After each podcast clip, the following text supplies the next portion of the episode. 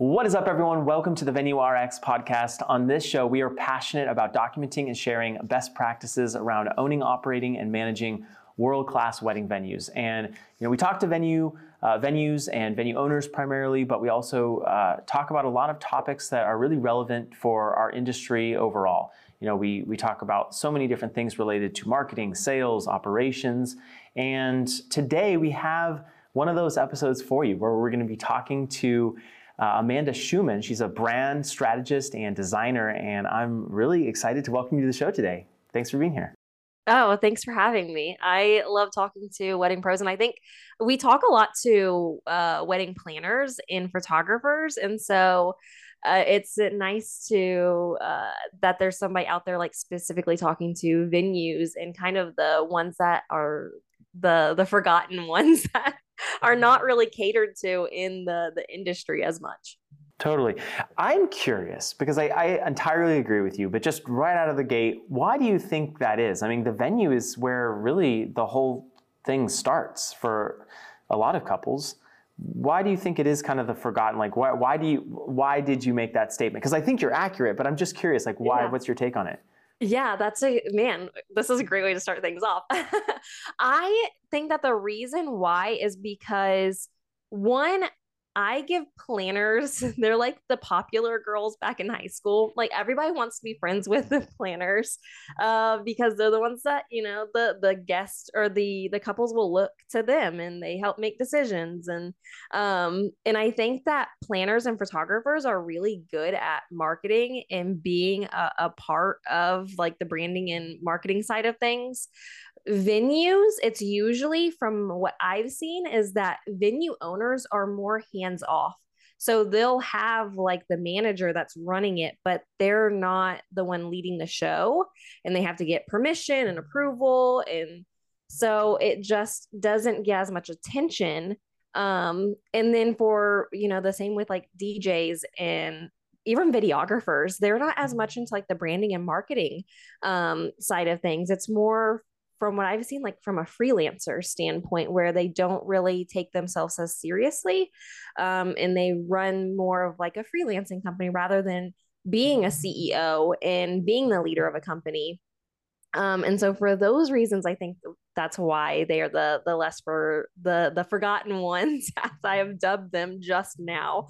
Um, but I I I think that there's really a room for lots of opportunity be, because of that fact.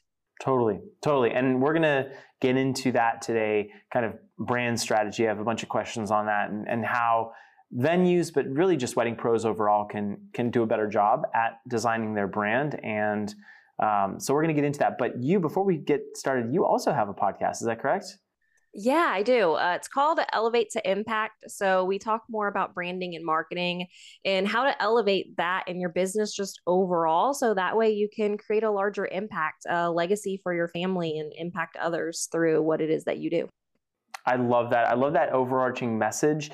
I'm wondering if you can kind of give me some specifics like why is it important for a company to elevate their brand? Like why um, how, I guess maybe start with how important or like what is what is your brand? You know, um, you form a company, but how is that different from a brand? What is your brand? And then let's go into kind of like why why is it important to elevate? Yeah. So your brand, um, I think that it's best said uh, is that your your brand is an overall experience that somebody has with you. Like, what feelings do you uh, evoke whenever somebody you know comes and encounters your your brand?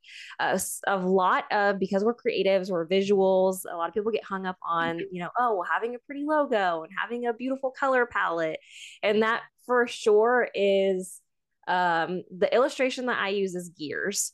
So every single part of your your brand is a a gear, and whenever everything is well oiled and working together, all the gears turn in tandem. Whenever you are marketing your business, um, and so your your logo and your color palette is just one gear of this whole entire thing, and your brand is made up of a lot of different gears, um, and they all help drive the the company forward.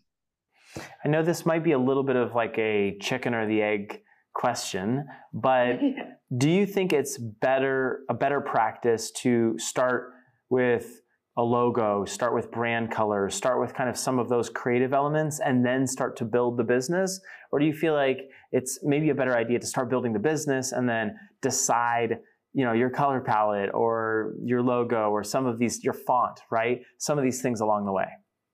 Yeah, I always recommend to people to just get out there and start doing it, start getting clients and and making money and worry about the the brand and the website and everything afterwards. Get a $50 logo off from Etsy and a free template and call it a day because whenever you're first getting started, you don't know who you're going to be serving. You don't know if there's going to be a niche at all, what your niche is going to be.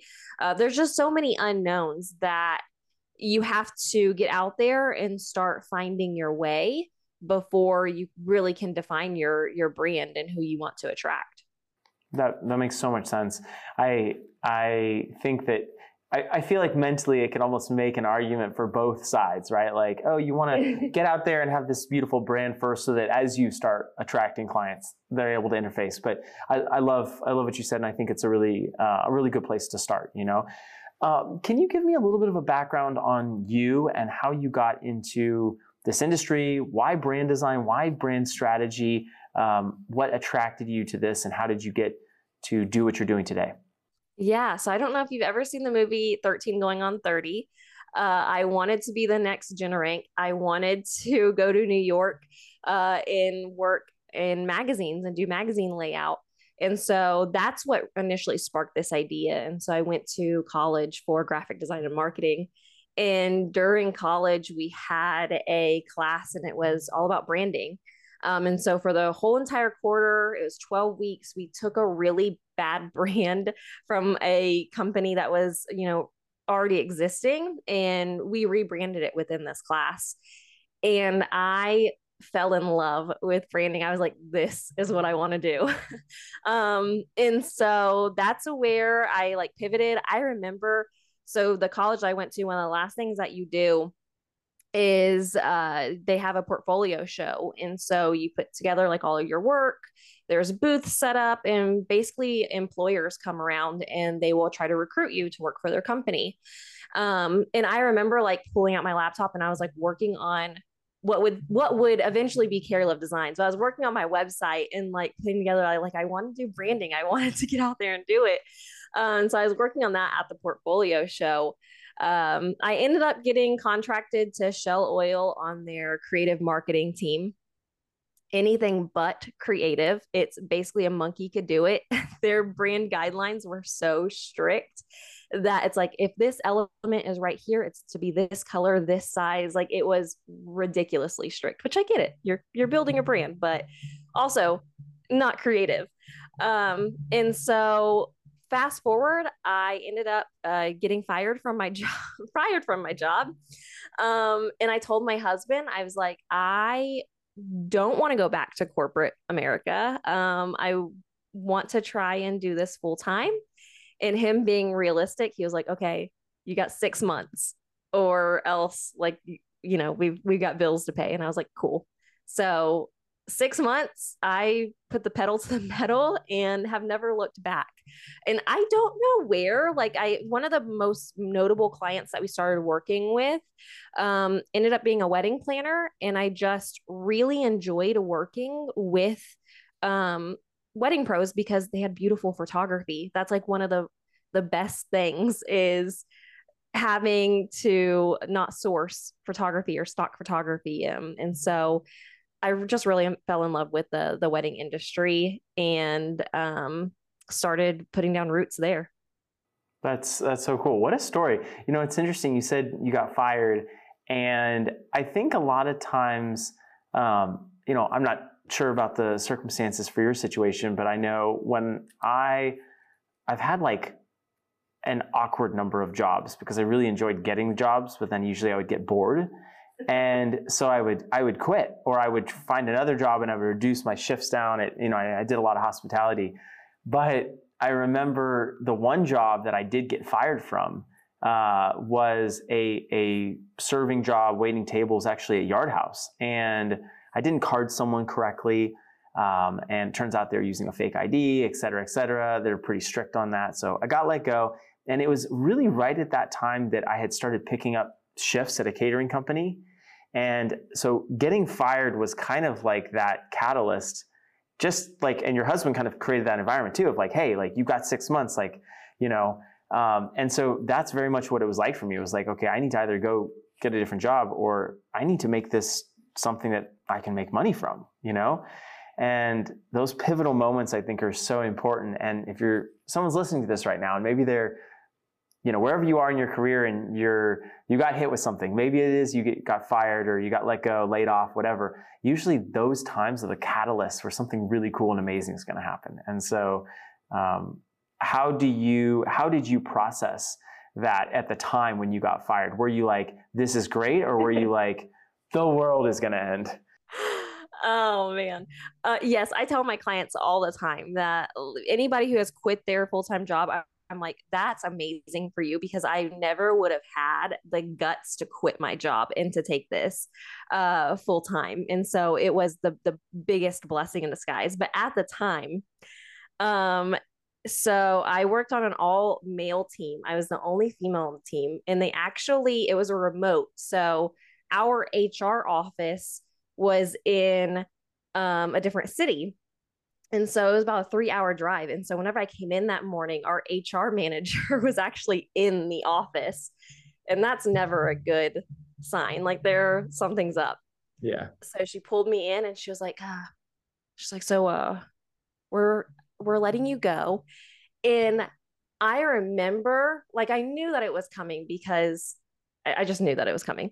But I remember not wanting to cry in front of the the teams because we were all in cubicles and like desks and stuff. So I, I like did not. I was like, cool. Signed my paperwork, got my severance package, packed up like as you see in the movies. Grabbed a box, packed up my desk, and walked out and did the walk of shame with like the box. And I held my head up high. As soon as I got to the car, sobbing like what am i gonna do? We had uh like a year old baby at that point like what what what are we gonna do? Called my husband told him what had happened and of course he gave me probably like the world's best pep talk. Um but i think that i had a, a great rebound because the next day uh, that's whenever i was like all right Carrylove Designs let's go. That's so cool. That's so cool. How long did it take you to replace the income that you were making or kind of get back to kind of where you um, where you really wanted to be financially and with the workload from that kind of like corporate very structured job to you know wherever you're at now. What was that what was that time frame like? Yes. So this was we had moved into um, a tiny house on my parents property like a couple of months before this happened because we wanted to pay off debt and get into a house. We were living in Austin. Um, and we were like, we're tired of paying rent. This is like dumb. We could pay for two houses if we were not in Austin. So we decided to pack things up and move into a tiny house.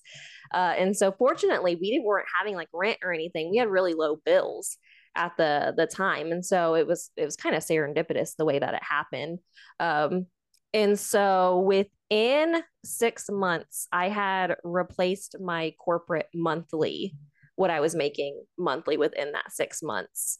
Um, yeah, yeah. And um, it was just a, a really big blessing in, in disguise, the way that everything fell together. That's so cool. Thank you so much for sharing that. I think there is a lot of fear that goes into starting your own thing and there's also a lot of excitement you know and depending on where you're at um, you know, in your life, in the, the money that you make or something like that, it's, you know, it sometimes takes that push.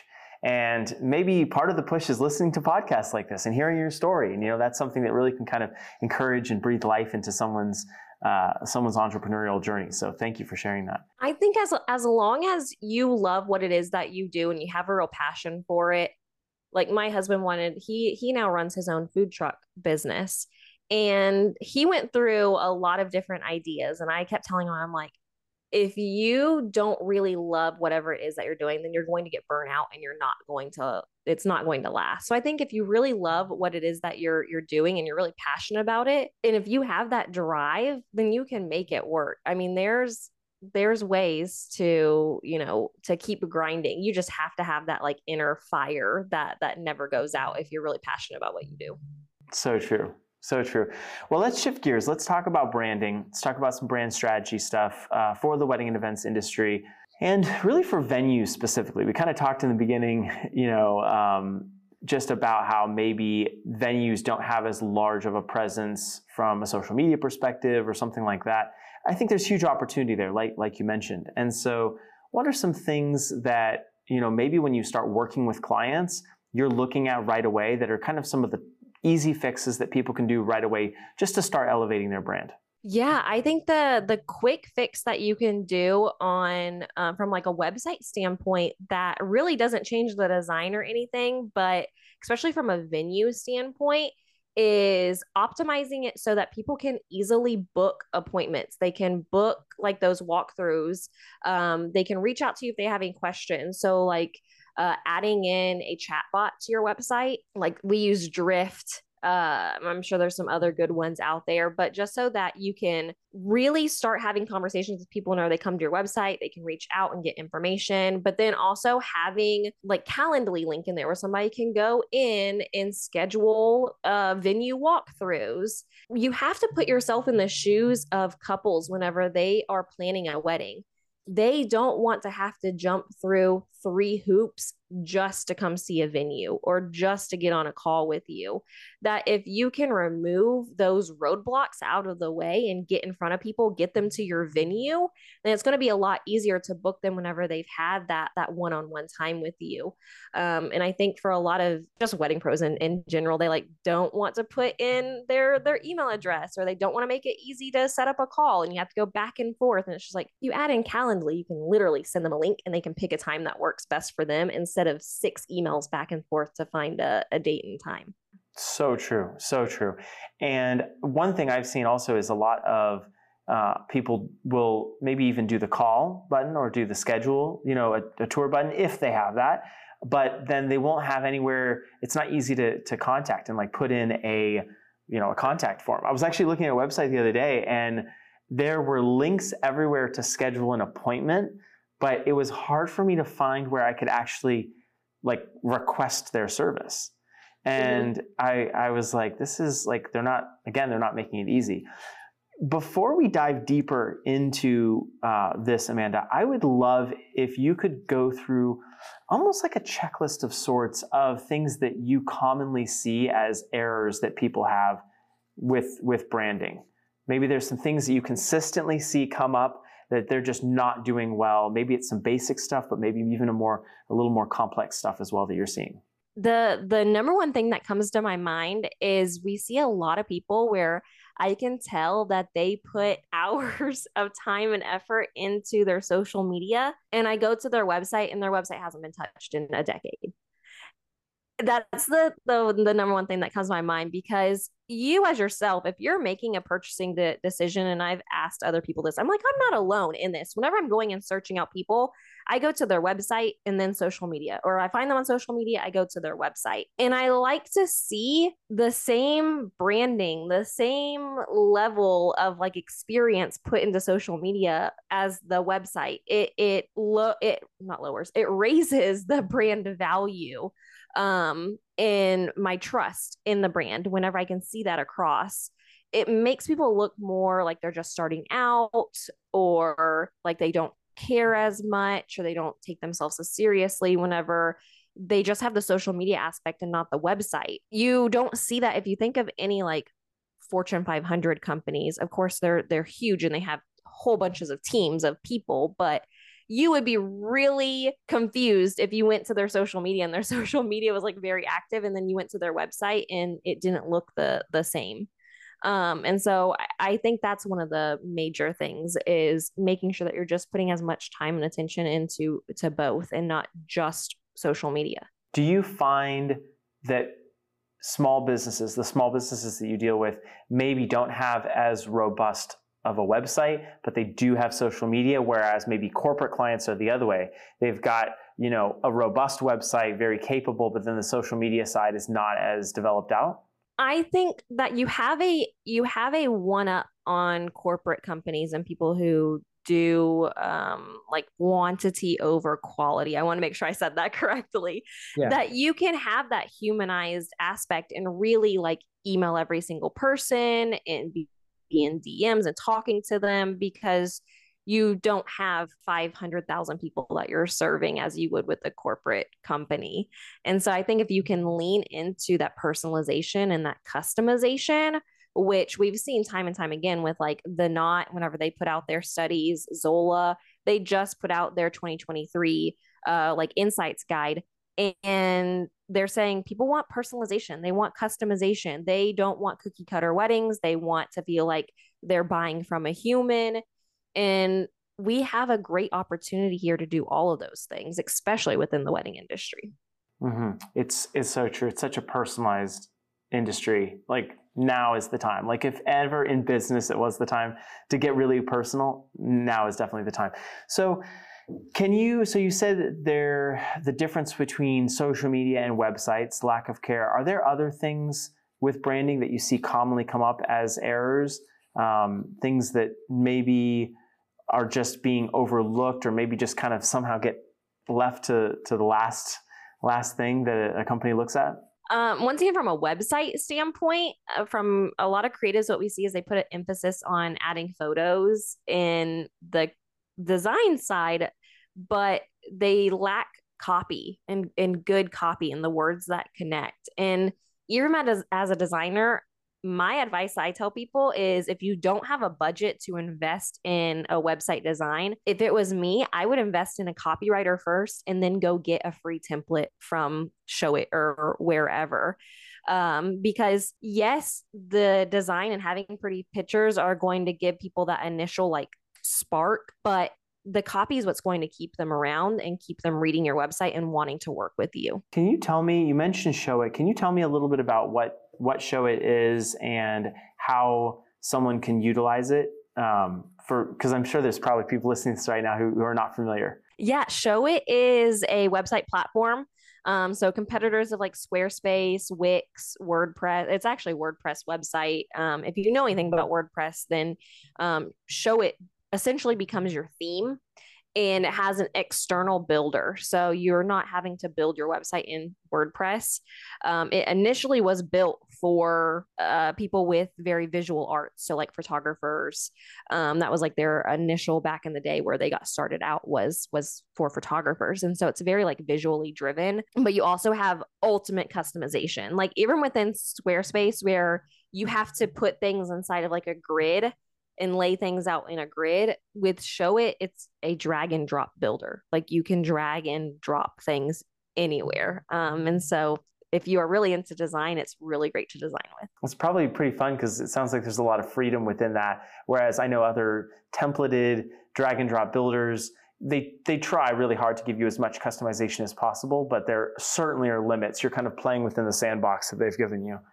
Yeah, with with Showit, it's really uh, the sky's the limit. Absolutely. Cool. Thank you for thank you for sharing that. Because um, yeah, I know Squarespace. I think most people have heard of like Wix, you know, Weebly, some of those different ones. But but uh, mm-hmm. Showit is is cool, and I've only recently been aware of it. And so uh, yeah, I'm curious. I want to dive into your brand strategy work a little bit more. If a client was to hire you, you know, what's that experience like? What do you what do you do, kind of beginning, middle, and end? and what is as I start with you, let's say I were to hire you and I start with you, where are you taking me? Yeah. Uh, so we look at design and branding from a holistic standpoint. So going back to the gears that I was telling you about, we make sure that we are touching, fine tuning, oiling up all of those gears. And so we do that through a four phase process. The first phase we start with is your brand strategy and messaging. If you were to look at, at our process as a whole, we kind of ping pong back and forth between strategy and design. So, phase one is your brand strategy and messaging. Um, we're looking at competitor analysis. We're looking at your values. We're looking at your ideal client, your brand personality, where you fit at in the marketplace. Um, so, nothing design wise. It is all like the foundation to everything else moving forward. Um, and then inside of phase two, that's whenever we tackle the brand design. And we tackle the brand design with our strategy in mind. So we can tell you, hey, we suggest these colors because of XYZ. We should go in this direction because of something that we found out in the strategy. And so it's not just, oh, well, you really like the color pink, so we're going to use pink. Everything is really rooted in reasoning, like logic. Um, one of my favorite stories I like to tell people is because uh, we get clients all the time. They're like, hey, in the questionnaire, I don't want the color red to be used. And we had a client, she came, she was like, I red, no, we're not using, I don't want it. And so we came back to her and we're like, so we want to go with the color red. and she was like, uh, she's like, okay, I see your reason why. She's like, we'll, we'll go with the red. Um, and so I came and I, I actually I spoke at her conference that she had last year. It's a uh, Brandy Gar. I don't know if anybody's yeah. so yeah. Okay, so Brandy Gar. I came and I spoke at her conference last year and um, she got up on stage and she was like, So I have to tell everybody the story. And she told me, She's like, Now I cannot see my brand without having the color red. It's one of my favorite colors to use now. Um, and so we do a lot of you know, figuring out what it is that not only you like as a person, but what about the industry? What about the people that you're serving and kind of pairing that together? Amanda, I have a question about that though. Yeah. Can you share why why red? Like in that example you know she said she didn't want to so you know almost as a service provider you're like oh, okay we'll stay away from red. But you very much and i love that you do that. You kind of are going back to the values and going back to the you know what they're doing for their organiz- uh, for the their community and their clients. But what but what brought you back around to saying hey actually we are going to go with red? Yeah, it has to do with uh, color psychology and just Brandy as a person, if if you see Brandy, she is a very like vivacious, you know, very out there person, and um, I, red really resonated with her as as a person but also within like color psychology and you know it's very bold and she speaks to people who she has very um, opinionated ideas and it really resonated with like her audience as as well. And and so that's how we got back around to the to the red. And so that's a hard line that we have to teeter on in our line of work is understanding and wanting to make the client happy but also knowing that they hired us as a professional and we want to lead them down the right path. Mm-hmm. And that's very similar to what wedding pros probably wrestle with as well. I was going to say that probably has a lot of people nodding because it's so true. Like you're the professional, and if you're doing a good job, you should be constantly educating yourself. You should be getting better and better at your job. And so then when your client comes along you know you have this opportunity to educate them to bring them along you know to help to help them. And so yes you do want to ask those questions but then at a certain point you also are like hey i'm in the driver's seat.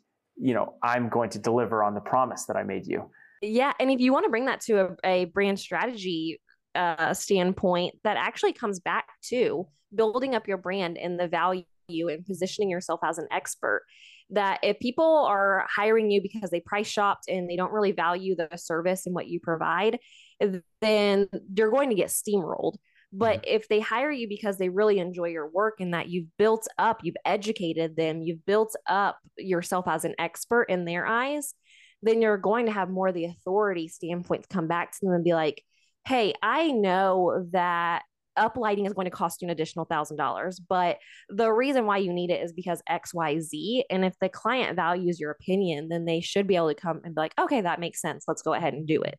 Mm-hmm. you made that example there which i thought was brilliant but like just off the top of your head are there other things other kind of trigger phrases that you can use uh, as you're talking to people to kind of start building some of that trust and some of that that rapport with them that you do know what you're doing without saying, you know, oh, I'm I'm the best at this. You know, I've you know um, I've done this for years and years and years. You need to listen to me. You know what I mean? Like not being prideful or boasting, but like how do you give them that assurance that like yes, I've got you.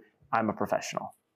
Yeah, I think one one thing in like consultation calls is people are going to have questions and answering those questions with not only the answer but the reason why. As adults like we want to know the reason why we're doing stuff and most of the time it's not the fact that oh they don't want to do this because of whatever the reason may be it's because they don't understand why And Mhm. so if you can explain that to them um, and and help them kind of justify it in their head, uh, then they're going to come around to it easier than if you're just telling somebody, "Oh, well, you should do this be- because I say so." Yeah. Um, uh, helping them understand why. Yeah, I love you that you made the uh, difference between adults and kids because sounds like you have kids. I, I have kids yeah. as well, and sometimes you just got to be like, "Hey, you're doing this because I say it," but they are asking those questions nonetheless. Yes, yes. No, I have a I have a two year old and a seven year old, so I totally get that. My daughter is definitely the why and Mhm. why and why and I'm like going I'm like, just do it, like because I said so. I hate saying because I said so, but at this point, like no more whys. Yeah, Yeah. we're gonna do a couple whys, and then you just gotta just just just, just trust me on this. yeah. Yeah, very cool. Okay, so uh, keep going. We were talking about kind of the process of working together. You know, you're doing that consultation call, and then you're really kind of starting to get foundational and formative elements of their business that's going to help inform brand strategy. Yeah. So brand strategy is the phase one. That's the foundation to everything else going forward. And um, it's where us at CLD, like our special sauce really is because a lot of designers come in and they want to go straight to the design and they don't have the strategic element um, and strategy to to back up the design. It's like, oh, well, we're going to create a really pretty website just for the fact of creating a really pretty website. But it's like, well, how is the viewer going to go through the pages of the website? What kind of journey do you want to take them on? Where, why is this button here? Where is that button going to lead them? Like, how do they get from point A to point B? So there's a lot of difference between hiring strategists versus designers. And not every designer can be a strategist because it takes two different parts of your brain. Um, but then once you get to the brand strategy, that's where we start working on the brand design. So everything that people normally think of with like logos, color palettes, fonts, patterns, um, that's the second phase. The third phase is brand strategy, copywriting, and design. So our team writes all the copy for um, for our website designs. They are conversion copywriters. So whenever they're writing copy, they one understand SEO, um, but also they write with a goal in mind. So taking a viewer from point A to point B, like what's the goal of your website? What do you want somebody to do? Um, and then we design custom websites using Showit So no templates at all, but everything um, is built from from scratch. Very cool. Yeah, Where do you where does a client end up? Like at the end of the day, you want to see a client with what is that? Yeah. So the final phase of what we help people with is launching and marketing. Uh, so we help them launch the actual website, make sure it's live, everything's working correctly. Uh, but then we put together a custom marketing plan for them as well. So uh, that's dependent on the the client, where they're marketing at, what's working for them. Um, so that can look very different from client to client. But at the end of the day, having a beautiful website and a beautiful brand is great and all, but I want to increase your ROI. Like I want you to be booking higher end clients, to be booking more clients, to be building up your team. Um, and so that's to bring it full circle. That's where elevate to impact comes from is because we want to elevate your brand and your business, your website, your ideal client. Like we want to elevate everything um, so that it impacts your paycheck, it impacts your company, your your clients, um, a legacy. That's so powerful. A lot of times, I think it's easy as small business owners to start with that. We're inspired, right? We've got this passion around the idea. And then as we go through the process and we're solving all the different problems, sometimes it's easy to lose sight of that, like that passion, that energy. And so when you go through something like brand design or brand strategy, it's kind of bringing it back to that and realizing, wow, we are trying to make an impact. Wow, we are, you know, we have these goals in mind. We have these different things. And um, so showcasing that impact is really important. Very cool. I have one last question that I want to ask you, and I'm, I'm fascinated to ask you because I think you're in this space and it's re- very relevant for what's happening right now um, in technology. But what's your take on AI and how that's impacting design, copy? I mean, it really touches on a lot of the things that that you work in. Yeah. Design is not there yet. I I went in there and I played around with the design and I just did like I don't know, lady in red power suit or something. And she came back with eight fingers and her eyes were like drooping. It was it was not pretty. Um, so the design I'm not on board with, but I uh, I use the AI chat um, and some of the things I do. I think it's great to get the ball rolling um, for like blog content, like coming up with a title or bullet points. AI is not there yet, I don't think, to write anything um, fully, but it's a really great place to get started uh, with ideas. In Erum, you can do Instagram captions with it, and you can say, like, write an engaging Instagram caption in a friendly tone use a joke about rings and like it will write you a caption. It's not always the the best like it still needs some finessing. Um but i'm i uh really enjoy playing around really at this point with the the ai chat. It's it's almost to get over writer's block or to kind of get some of that creativity started because then when you have something you can kind of start molding it a little bit more. Yes Cool, that makes a lot of sense. Well, Amanda, thank you so much for coming on, sharing a bit about your own entrepreneurial journey and uh, brand strategy, what you do for clients. If people are interested, if they're hearing this and they're like, gosh, you know, I, I need this or I, I've needed to do this, uh, and they want to reach out to you, where can they connect with you? Yeah, the first thing would definitely be hopping on our email list. Um, if you go to carrylovedesigns.com slash uh, insider, so um, I N S I D E R. Wow, that took me a long time to figure out how to say that. Uh, insider. Uh, that's where I put a lot of my time. It's my favorite thing to to do and and connect with um, other business owners is actually through the email marketing, um, but also Instagram. I love a good voice memo and will answer any questions that you have. Uh, and so you can find me at Carrylove Designs on Instagram as well. Very cool. Well, thank you so much for uh, for being on the show today. It was a pleasure, and uh, thank you. Yes, thank you for having me. Hey there, thanks so much for listening. If you are a return listener, could you do me a huge favor and consider rating and reviewing the show? We don't run ads, we're not really looking to do that, but we do want to grow the show. And so, my ask to you is you take a moment or two and rate the show wherever you're listening to it, whether that is Apple Music, Spotify, uh, even if you're on, you know, YouTube. I'd love to, I'd love to hear from you. Please shoot me a DM though on Instagram so that I can thank you personally, and I'd love to shout you out as well. I appreciate you more than you can imagine. All right, back to the show.